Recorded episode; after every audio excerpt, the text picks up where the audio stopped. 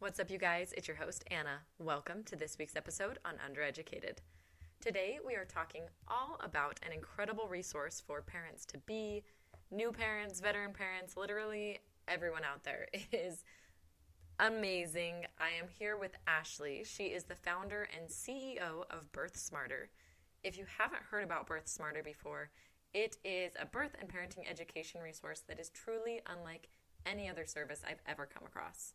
So believe me when I say you will definitely be more educated when you finish this one. Let's get going.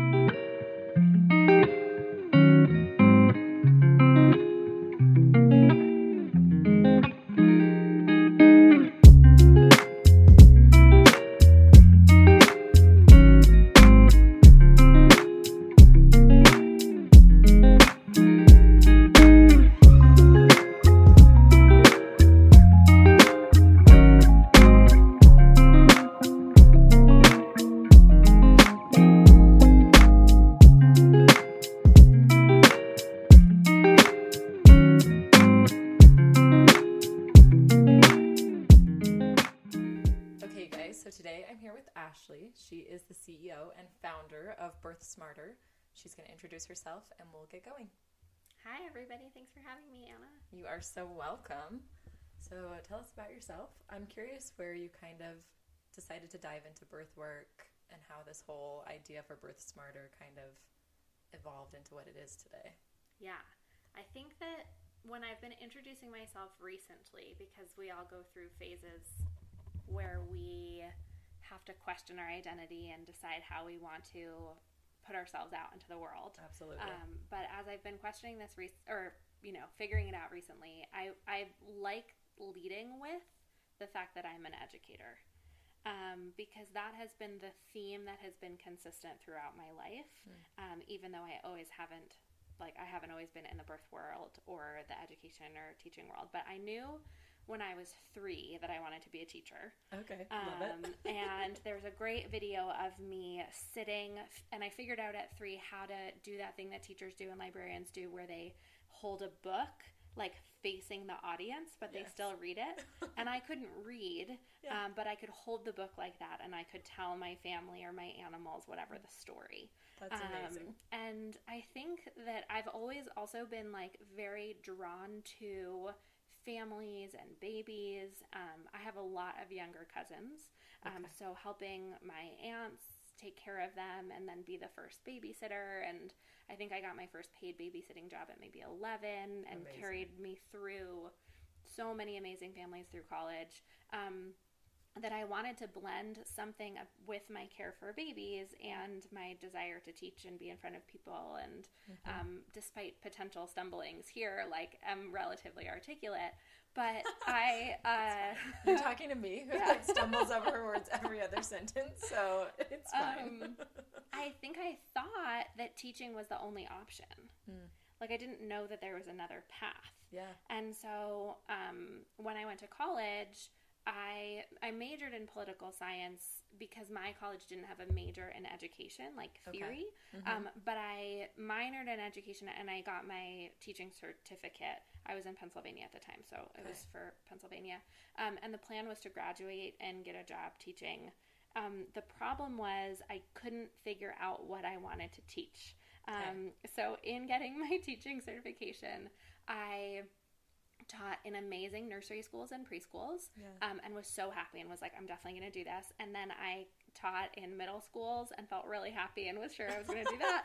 and then I taught in high school and there were elements of high school teaching that I was like, this is this is where it's at. I love high school teaching, but I didn't like writing the curriculums and there were I never found my place. Um, and I guess somehow, luckily, uh, there were hiring freezes around up and down the East Coast when I graduated from school. Uh, just like really terrible budget cuts. Um, and I was like, maybe I'll take a year. This is a sign that I don't need to jump into anything, um, and I can figure out what I want to do with my life. Um, and I went on a road trip, and I worked in the Caribbean, and I I lived the best life you I can love live it. Yeah, at that's 21 amazing.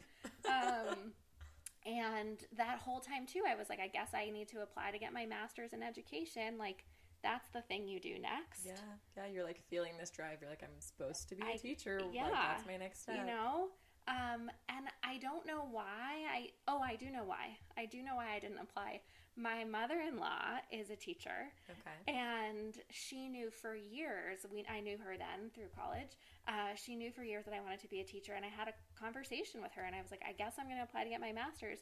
And she was like, You totally can, but I'm not sure you're going to love it because teaching right now is really hard. Yeah. It's really stressful. Teachers are just not having a great time, and like, I don't want to see you fall into that. And it was enough permission that I was like, Yeah, I don't really want to do this. I don't know what I want to do, but I know that like pursuing a life where I just teach for the next 30 years like didn't check my boxes. Um and my now husband, we moved back to New York for him. He started grad school and I had 2 years where I nannied, I catered, I wound up starting a cooperative preschool for Amazing. 2-year-olds in my neighborhood. I then fell into postpartum doula work Okay. because I would tell people, "Oh, well, I take care of babies and I cook and I help moms when they're really busy and I think maybe it's a company, I don't know." And they were like, "Oh, it sounds like you're a postpartum doula." Yes. You're like, oh, it And has a like, name. that's a that's a job. You're like, what have I been doing? and I can get paid more money if I'm If a postpartum doula? Yeah. than if I'm a babysitter that Yes, does all these all the other things. in your house. So Amazing. I became a postpartum doula, and then the next week I signed up for a lactation counseling class because I was like, I can't help people with newborns if I don't know about breastfeeding. Um, and I worked happily as a postpartum doula for the better part of two years. okay. It was a really great job. It was a natural fit, and I became very busy very quickly. Mm-hmm. Um, I think that can happen in New York City. Yes. I also think if more people knew about postpartum doulas, Yeah. especially out here, Yeah. like it would be huge. Yeah. and I just fell into some clients who worked at companies where everybody was having babies. So I like got passed from person to person. Mm-hmm. Amazing. You know? This referral system. yeah. Like, it was great. Lovely. great. I was like the doula to the tech generation. I love it. um, and then one client said, um, you know, we haven't had, they hired me prenatally Okay. and they said we haven't had luck fire, hi, finding someone or hiring someone to be our birth doula. And I was like, yeah, that's a bummer. I, I don't know. I bodies really gross me out. So You're like, probably not for me, that's but not my catch you on the thing. flip side. And they were like, man, we wish that you were also a birth doula Hmm. because you have this energy that like would be really helpful. yeah. And I really, really liked them and was like, "M- maybe I'll see. Mhm.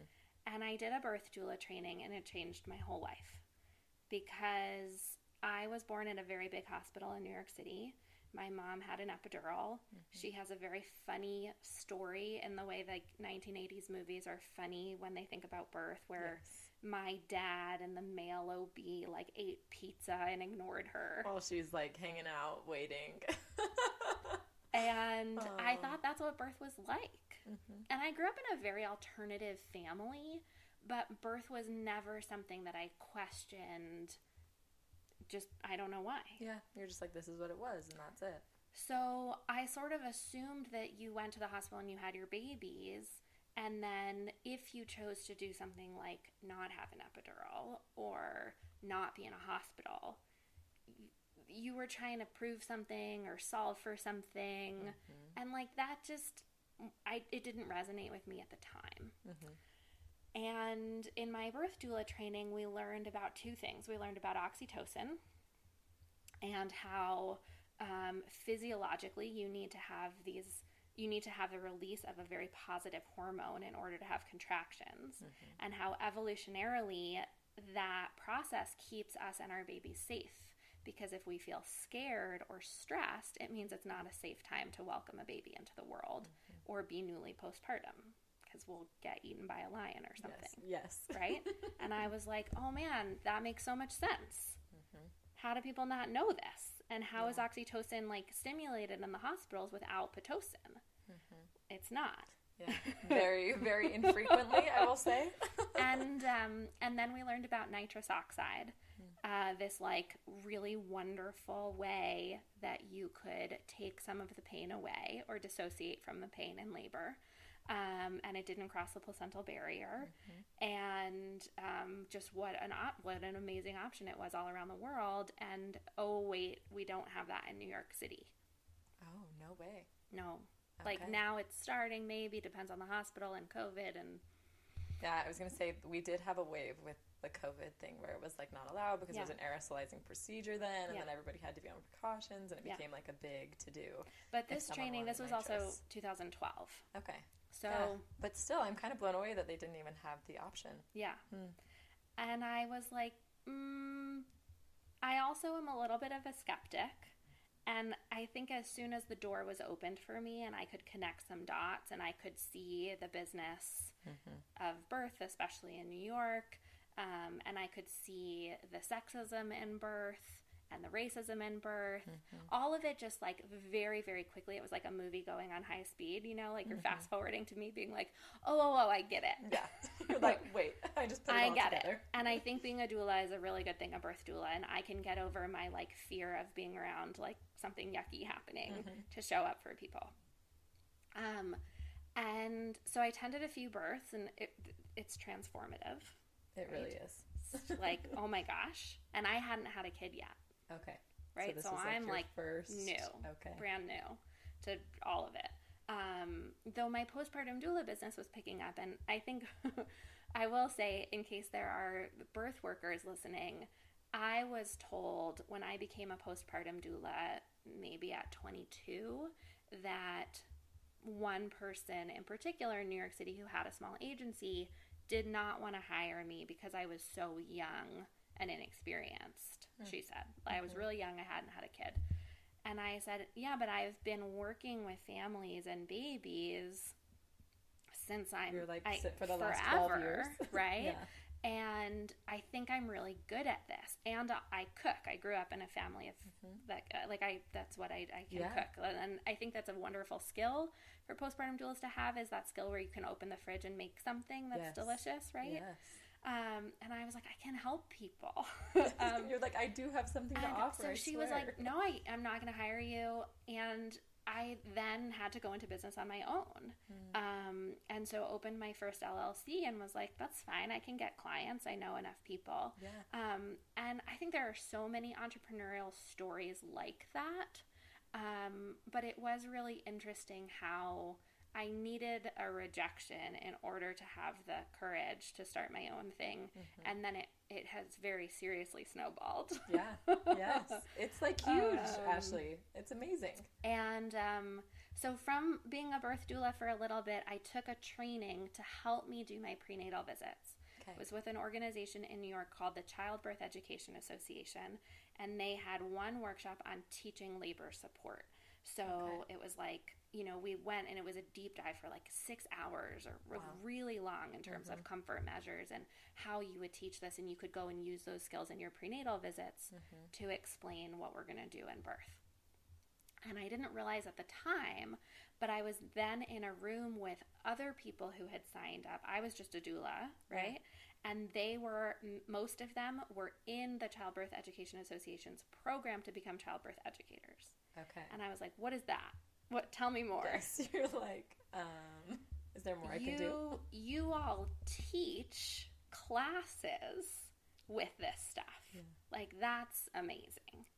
Um, and that is what I want to do because I can go back to this passion I have for thinking about how to design a curriculum that's going to have somebody retain the most information and how to say the most impactful thing in the shortest amount of time and um, and and selfishly I cannot be on call overnight, which I was not very good at. It's so true. That is, if there was one thing that I could take away from birth work, it would be no babies in the middle of the night. I'm like, please, just between like 7 and 10 p.m. Yeah, That's all. That would be great. Yeah.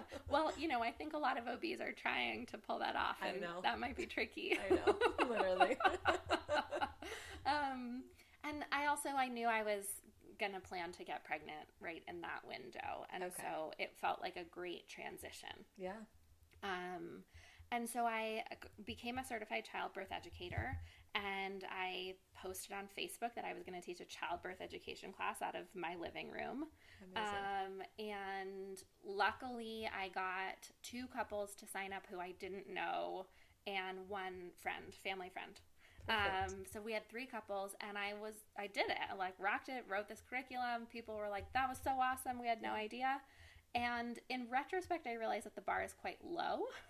Hey. um, because but I'm sure it was actually incredible anyways. I think it was a good class. It was a good class. But um, what's so interesting, we were just talking about this before we started recording, is how little people know Mm-hmm. about the human body and about the process of giving birth, both physiologically and like in our medical system. yes. And so if you tell them anything, their mind is blown.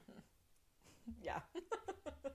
it's actually been a little bit of a like a pain point for me growing birth smarter because it's almost hard to articulate the difference between what we're doing and what other childbirth education companies are doing uh, because if you don't know right or even like you're gonna be happy with almost anything it's mm-hmm. all gonna help why do you have to do this thing that's like so much better yes. for a moment of not Yeah. being humble Yeah, and I think that's I think that's really important to like pinpoint too is that like every childbirth education course is not the same. right You can take one and you will get all of the like what to expect and like this is what could happen yeah and it could be very baseline. Yeah. Or you could take one that's like built on a basis of personal experience and inclusive family and you know like all the details that the normal birth class that may be offered by your hospital if that's where you choose to birth may not include. Yeah. and it's often those things that people feel blindsided by at birth because their education course didn't cover it or things like that. And so to recognize that like birth smarter is extremely inclusive with all the details. Yeah. Like that's what makes it better you So, know so I, it's interesting how we got there because I was teaching. I think my program trained me to be a an above average childbirth educator mm. because from the get go, the CEA says don't teach one method, don't teach one method, don't teach towards one type of birth, teach mm-hmm. everything. Um, so I credit all of my amazing mentors and teachers in that program with that mindset. And then I was able to co teach with people and come in and teach for organizations that were all about that. Um, and I think there are there's huge benefit to childbirth education with a company like Lamaze or Bradley or Hypnobirthing, some of the big names. But what you are getting with them is you are getting a very specific, this is what we think is best case. Um, and so, what I was trained to do from the beginning was pull the elements of every program that I thought was valuable and like put it together in just like a big 10 vegetable soup, right? yes. And be like, pull out the beans that you like and don't eat the corn if you don't want it. yes. Um, and so, yeah, I started from a higher ground, and then, um, then I gave birth, and I was a little overconfident because I felt like I had so much information, and I didn't expect to have. Um, uh, here's how I'll say it. I worked really hard to choose a provider who I thought would keep me safe. Um, I chose not to have a doula, but I had my mom attend a doula training weekend so that she could be by my side and Yeah. be confident. Um, my partner and I took a five week childbirth education course, even though I knew Yeah. it. You know, I was like, I want to do this with you and not be in my professional mindset. Um, and we practiced and did all the things, and I felt like it was going to be awesome. Mm-hmm. I was also young for New York. Like I had my daughter at um, 26. okay yeah Um, so different cultures. yes But like very, very, very young Yeah, yeah. for, for somebody born and raised in New York City. Um, and so um, I also felt like I had some health advantages. Mm-hmm. Um, and I had a great labor. I loved it. I would do it again in a heartbeat. Um, but I did have some complications during pushing, and I had a complication postpartum um, where I I just kept fainting actually, and it turns out that I had pretty severe internal bleeding. okay Um, and so I had emergency surgery to figure out what was going on and sort that out. Um, and I don't remember being terribly scared, but I know everybody else was very, very, very scared. Um, and I think one of the wonderful things about how I processed my birth is that while on paper it might hit as like a traumatic birth experience, I didn't feel traumatized. And I think I didn't feel traumatized because of the decisions I made and the support I had. Like I got exactly what I needed when I needed it. And if I had made different choices, the likelihood of having a cesarean or having other complications that I didn't choose or that I didn't necessarily need um, would have felt harder for me. Yeah. So I I came out of that birth though thinking, but I, I did all the right things. Yeah. Like it was a very millennial response. Yes. You're like, why was that not the outcome? I prepared. Um, guys. So I just wanted to go back into my teaching when I started again with a much less judgmental perspective and say, mm-hmm. y'all don't know. We don't know how this is going to go. So let's be mm-hmm. less focused on our outcome, whether that's vaginal birth or unmedicated birth. Mm-hmm. And let's just figure out how we can have a better journey and a better process. And I had done a lot of pelvic floor trainings, figuring out that some of my complications were likely due to my baby's positioning. It was right at the beginning of spinning babies getting popular, so I Okay, did yeah. a lot of spinning babies training and Very cool. incorporated that into into our class. Um, and yeah, it would just we I started teaching a much more like honest and authentic, I don't know, um, class on my own, still from my living room every once in a while. I also then got hired by a boutique agency and a hospital um, where I taught very regularly. Okay. And it was really good practice for me to be teaching multiple times a month. And in neither of those places, which were both really great, like they provided high quality education and support, they just didn't come and check on me all the time. And so I got a little bit of room, or maybe I took a little bit of room to experiment with how I wanted to say things that were off script. Um, and then I had a second kid, and that birth also didn't go the way I thought it would. Okay. Um, The beauty of birth. right? yeah, it was very low key, um, no major trauma or complications, but much for about three hours of my active labor. I had contractions that were two to two and a half minutes long, every mm. nine to 12 minutes Wow. Okay. which for anybody listening who knows about the quote unquote stages of labor and phases of labor knows that that doesn't fall into one of the boxes that we give people mm-hmm. because active labor should be according to the textbook based on a few hundred women at Columbia Hospital in the 1950s because of the Friedman curve um, I should have had contractions that were one minute long every three to five minutes so this was really weird Yeah. I did pay for a very, very, very experienced doula um, and looked at her and was like, What's happening? You're like, I don't even know. And she was like, I don't know, Yeah. but you're sleeping well between contractions. So, And I'm kind of like, kind of the dream. You're like resting a little uh, bit. so the sleeping between actually. contractions was the dream. The contraction lasting for more than Yeah. two minutes was like Horrible. horrible. Like, I Yeah. was like, I can't, I can't. Yeah. What? That's a really long time. And um, and it passed. Yeah. you know, and that's just what my body was doing for whatever reason. Um, and after that birth, I was like, I'm never teaching the stages of labor again, ever. Yeah. These are so dumb. Why do we do this? And every childbirth method teaches the stages and phases of labor at the beginning. That is like what counts as birth physiology. And I was just like, there has to be a better way. And I know everybody says that it's like a cat, you know, but like there has to be a better Yeah. way. Yeah, it's actually, if I'm like totally honest, it's one of the things that has bothered me working as a labor and delivery nurse because you would see these women be put into the system of like, okay, you have this long to hopefully have your baby before set interventions may be, you know, a possibility. And if they weren't meeting what is called like the active labor, check your boxes, all of a sudden it's like, oh, maybe she needs an intervention. And Yeah. it's like, or Yeah. she doesn't have enough oxytocin. Right. because guess what? She's probably scared. You know what I mean? Yeah. Like all these other factors that often get overlooked because of these points they're supposed to be meeting for where Right. they are in labor.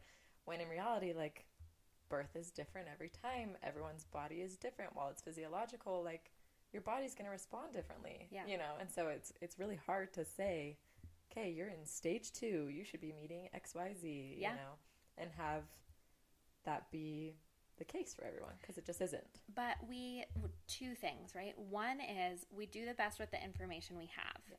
So until now, there's been no other way to explain this Mm-hmm. unexplainable thing. Yes. And the other is that our world, right, our generation of people giving birth, but also the generation of nurses and doctors and providers, we crave not just data, but also like logic and and points that we can follow. And so even though we, a lot of providers know it's not quite right, without an alternative, this feels like, well, we'll just stick to it, but also we know there's wiggle room. Yes. And so what I did, um, it probably took about two years to like really find something that I felt good about, and that has now been checked against many midwives and OBs and doulas and birthing families to be like, am I missing something? It's very strange to come up with a new idea mm-hmm. and then be like, it's just an idea. It's not like I made a product. I just came up with Yeah. a new idea. yeah. But I was like, I don't want to teach people something that isn't going to happen.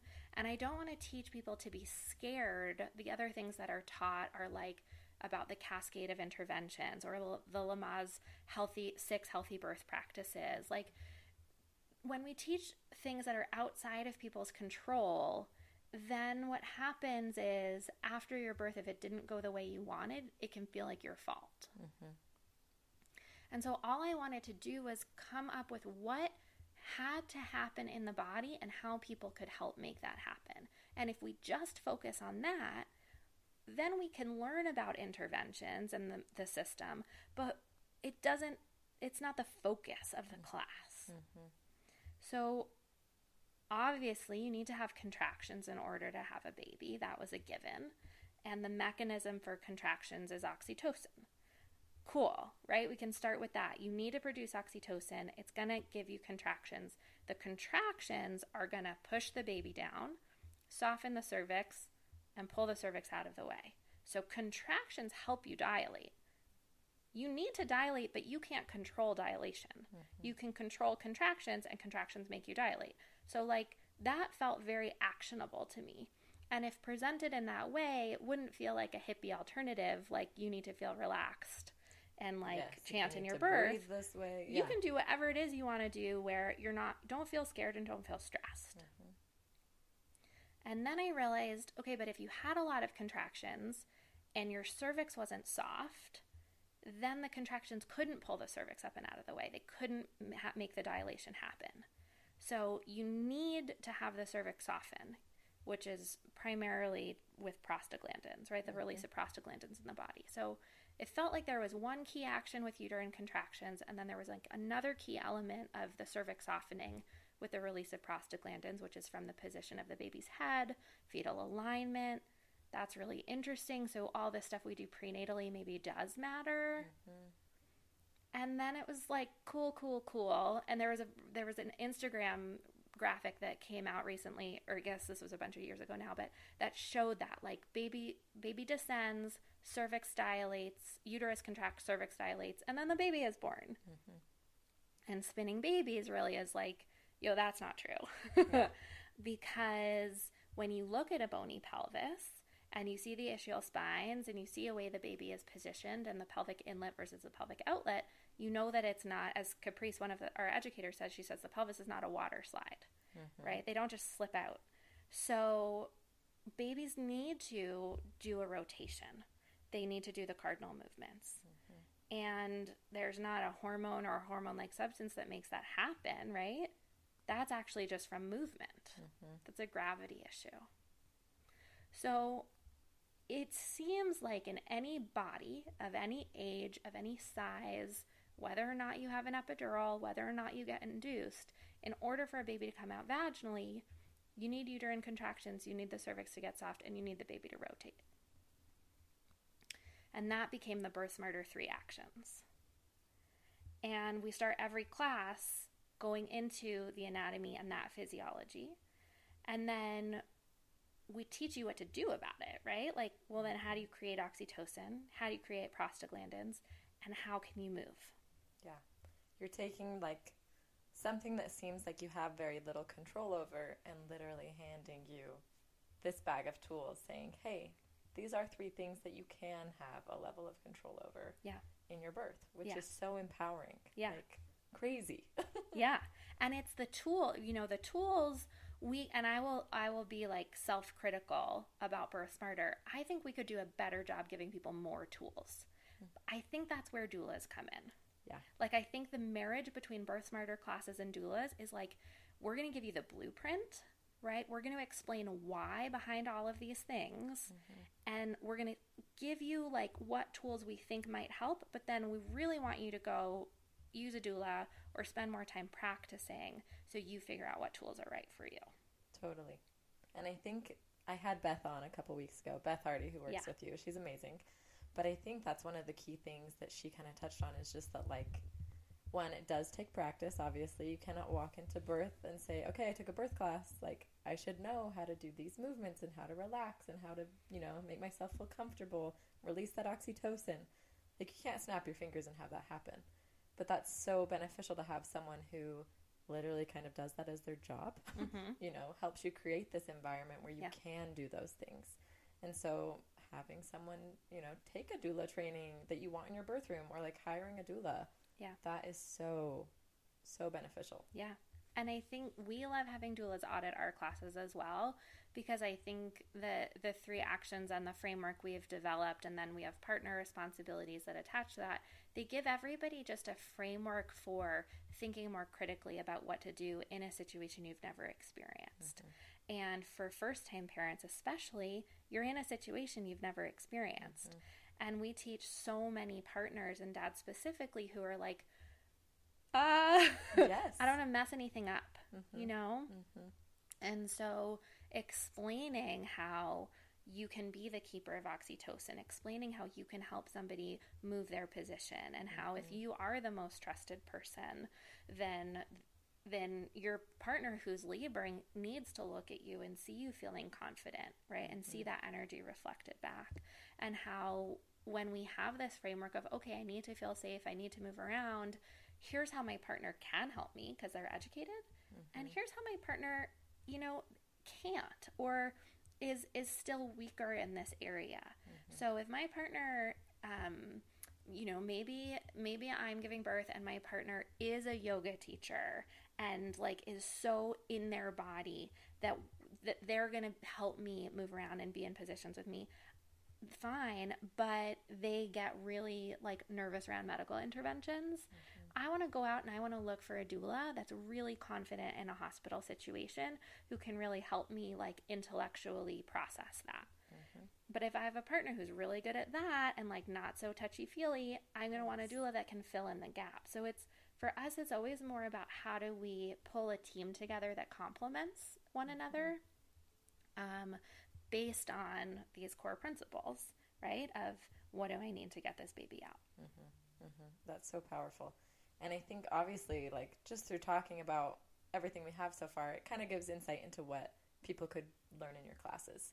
Is, you know, how they can learn these three things, get their tools, and then have hopefully the best, most positive birth outcome that they can based on, you know, the support level that they feel that they have in their experience of welcoming a baby into the world because it's a huge life changing thing. And to have people that you trust and love and feel supported by in your birth room truly does make all the difference, I think, in the outcome that you perceive.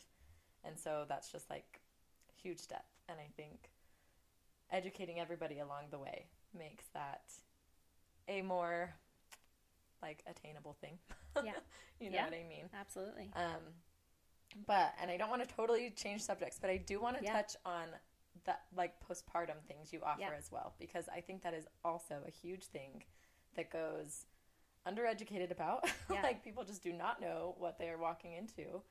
And you have so many amazing resources that new parents or parents that have been parents forever Yeah. could dip into and learn something new. So just Yeah. tell us about those. Okay, so we have a suite of six classes or four classes, depending on how you think about it, for people who are expecting. So we have our childbirth education class, which can be taken all together comprehensively or broken into three different classes, which is labor and delivery 101, comfort and coping, and push prep. Um, and we break it out both because sometimes people don't process information um, when too much is coming at them all at once, but also comfort and coping and push prep are great courses to take as a standalone refresher. So I'm having baby number two and I just want to go practice hands-on stuff, or I'm having baby number two and I just want to think about my pelvic floor and pushing. so nice, honestly. Um, and then we offer newborn care, lactation, and postpartum planning, which should all be taken prenatally but help set you up for life after. And all of the classes that we have are based on the same model of let's figure out why. Like, how does this work? What is the main thing that we're getting after physiologically? So, in newborn care, it's a lot about infant development. In lactation, it's how does milk supply work? Like, what do we know physiologically? Um, and then we bring in this element of the societal context, right? What is the current culture around newborn care, sleep training, baby wearing, car seats, all that stuff. Um, and then the third element, it's sort of a Venn diagram, is who are you and what's your personal context? What are your family values? What's your medical history? Mm-hmm. And so all of our classes start with that framework to say there's no right way to have a baby, to care for a baby, to feed a baby, to have your postpartum experience. Mm-hmm. Lots of people out there will tell you that there's a right way, but there's not. Um, and so you want to balance physiology and sort of our system with your values and then come up with what makes sense for you. So that's applied, that framework is applied throughout any of the content. And then once you have a baby, um, then we love when everybody comes to do our six week fourth trimester survival group. Um, we have one for new birth parents and one for dads. We also have an LGBTQ partners meetup um, that Beth and I are reworking. Um, but the survival group is honestly, I'm this one of the biggest silver linings of COVID has been that we made this support group virtual because in person, I don't know anybody that was leaving their house between like before four, six, eight weeks to go to new parent meetups. Yeah. And virtual means we can have people coming on at week one, two, three. Yes. They can be lounging on their couch. There, we it's it's complete it's life changing. It's game changing. It's completely awe inspiring to see people at eight weeks postpartum graduate from our support group, knowing how to take care of themselves, knowing to go to a pelvic floor therapist, knowing already having seen the lactation consultant, implementing fair play methods with their partner so they have an equitable division of labor at home. Like it's not it's not a survival group in terms of like here's how you feed and here's how you sleep and right? The practical elements of life that's mm-hmm. for everybody to sort out on their own. Mm-hmm. But it's for giving people the support the validation the permission the options mm-hmm. for how you can really like make the most of this very vulnerable but like hugely special period. And I think in my own experience with having my own children and like talking to a bunch of other moms and people that I've had on this podcast, I feel like oftentimes in the postpartum, they are feeling like they're in this really extremely vulnerable place where others aren't experiencing what they've experienced or they don't feel like they have any camaraderie or support in what they're going through because I feel like that conversation really isn't had that often.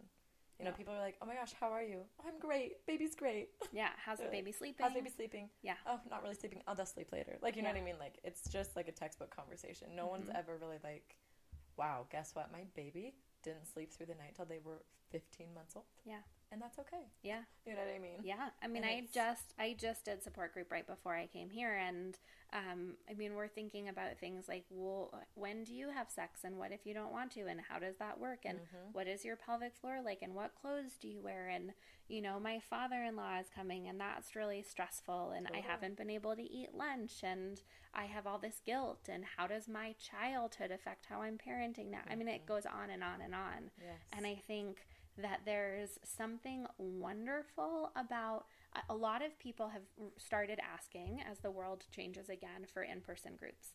And, and we will get there. I think mm-hmm. our New York groups will start this fall in person. But I'm going to hold on to the virtual survival groups because when we pull people from a wider community, there is a safety that comes with anonymity Mm-hmm. that really can't be replicated. Yeah. And I almost think people need both. They need in person community.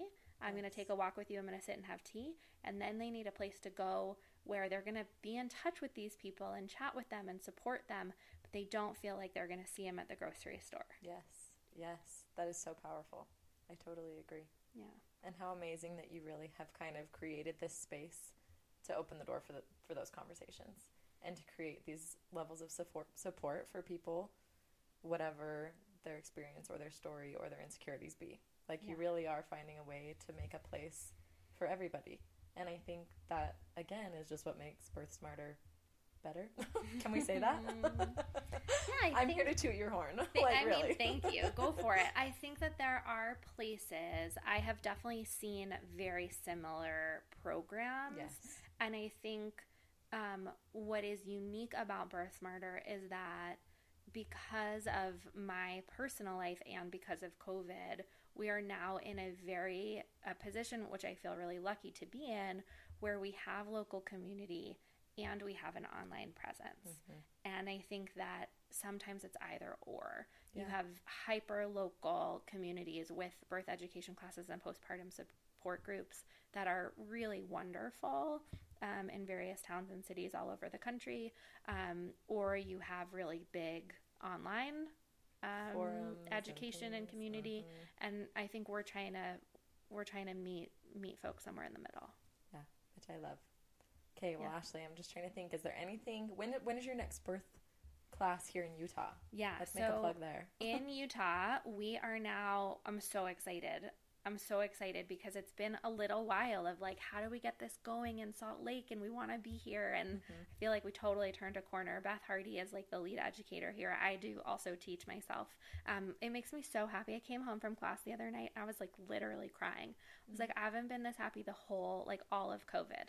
Just like getting to be back in person with expectant parents. And so we're now teaching at Wasatch Midwifery. They have a beautiful space um, sort of in their main building, which is like almost right at the base of Big Cottonwood Canyon. Most beautiful Um, facility. And it's a beautiful room. It's got a beautiful view. So we teach our next weekend childbirth education class is the end of October. And that Saturday, Sunday series will be meeting about every six weeks Okay. to, to, to every two months. And then in between those, we have a three week childbirth ed series. It's like, I think, three Tuesdays in a row. We have one in October and one in November. And then we're doing newborn care and postpartum planning in person. But from this point on, um, we're going to be there with classes every single month. So That's amazing. folks can come in person. You can blend, oh, I want to do this in person and this online, mix and match. We try to be as accessible, both in terms of like learning styles, um, times the classes are offered, as well as um, financially. We have an alternative pricing program. So if anybody needs a sliding scale payment, they reach out to us. Like, it just as accessible as possible um, and as inclusive as possible, as you mentioned. So, yeah, we'd love to chat with anybody who's expecting or a new parent in in Utah in the Salt Lake area. It's amazing. People need to check you out. You guys, when it comes to birth preparation, you really cannot beat a good childbirth education class. Birth Smarter is an invaluable resource to parents out there and one that I wish I had known more about going into my own births.